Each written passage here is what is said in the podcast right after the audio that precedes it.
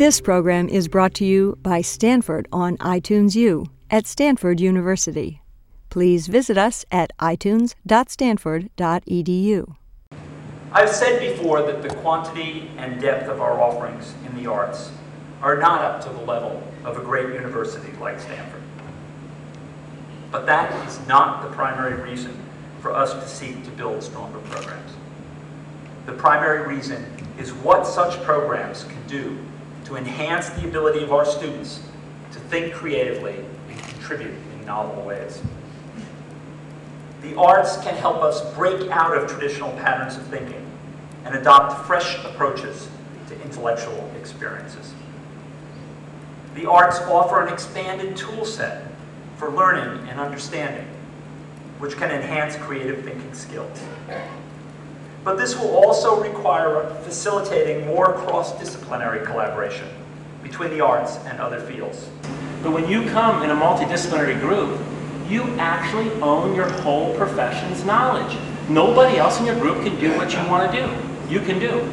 So you start to feel really good about your discipline for the first time. Instead of wondering whether you're an A minus or an A or an A plus among the other business school students or the other uh, art students, you realize that what you have is really valuable. You start to really take stock. That changes your whole perspective. A lot of, you know, like by the time they get to us, some of them are a little cynical. That kind of turns that all around because you now have, um, you now own your profession.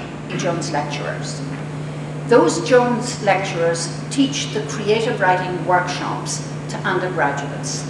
They're all young writers, they've all published, they're all exceptional teachers. They bring into the undergraduate classroom the vivid reminder that writing is a contemporary exercise, something happening in their time and in their vernacular.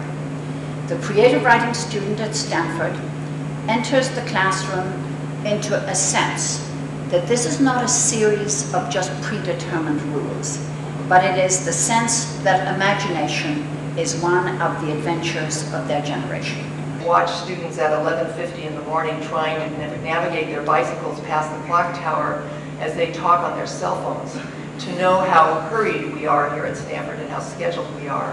And I think that through the practice of art, you have an opportunity to just stop and to have that kind of open space, that white space to explore very interesting and important nonverbal, intuitive, and emotional expression that, that is hard to have an outlet for in many other forms that we have within the university.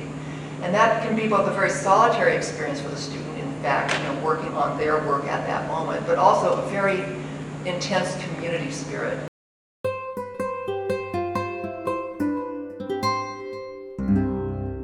The preceding program was brought to you by Stanford on iTunes U and is copyrighted by the Board of Trustees of the Leland Stanford Junior University please visit us at itunes.stanford.edu.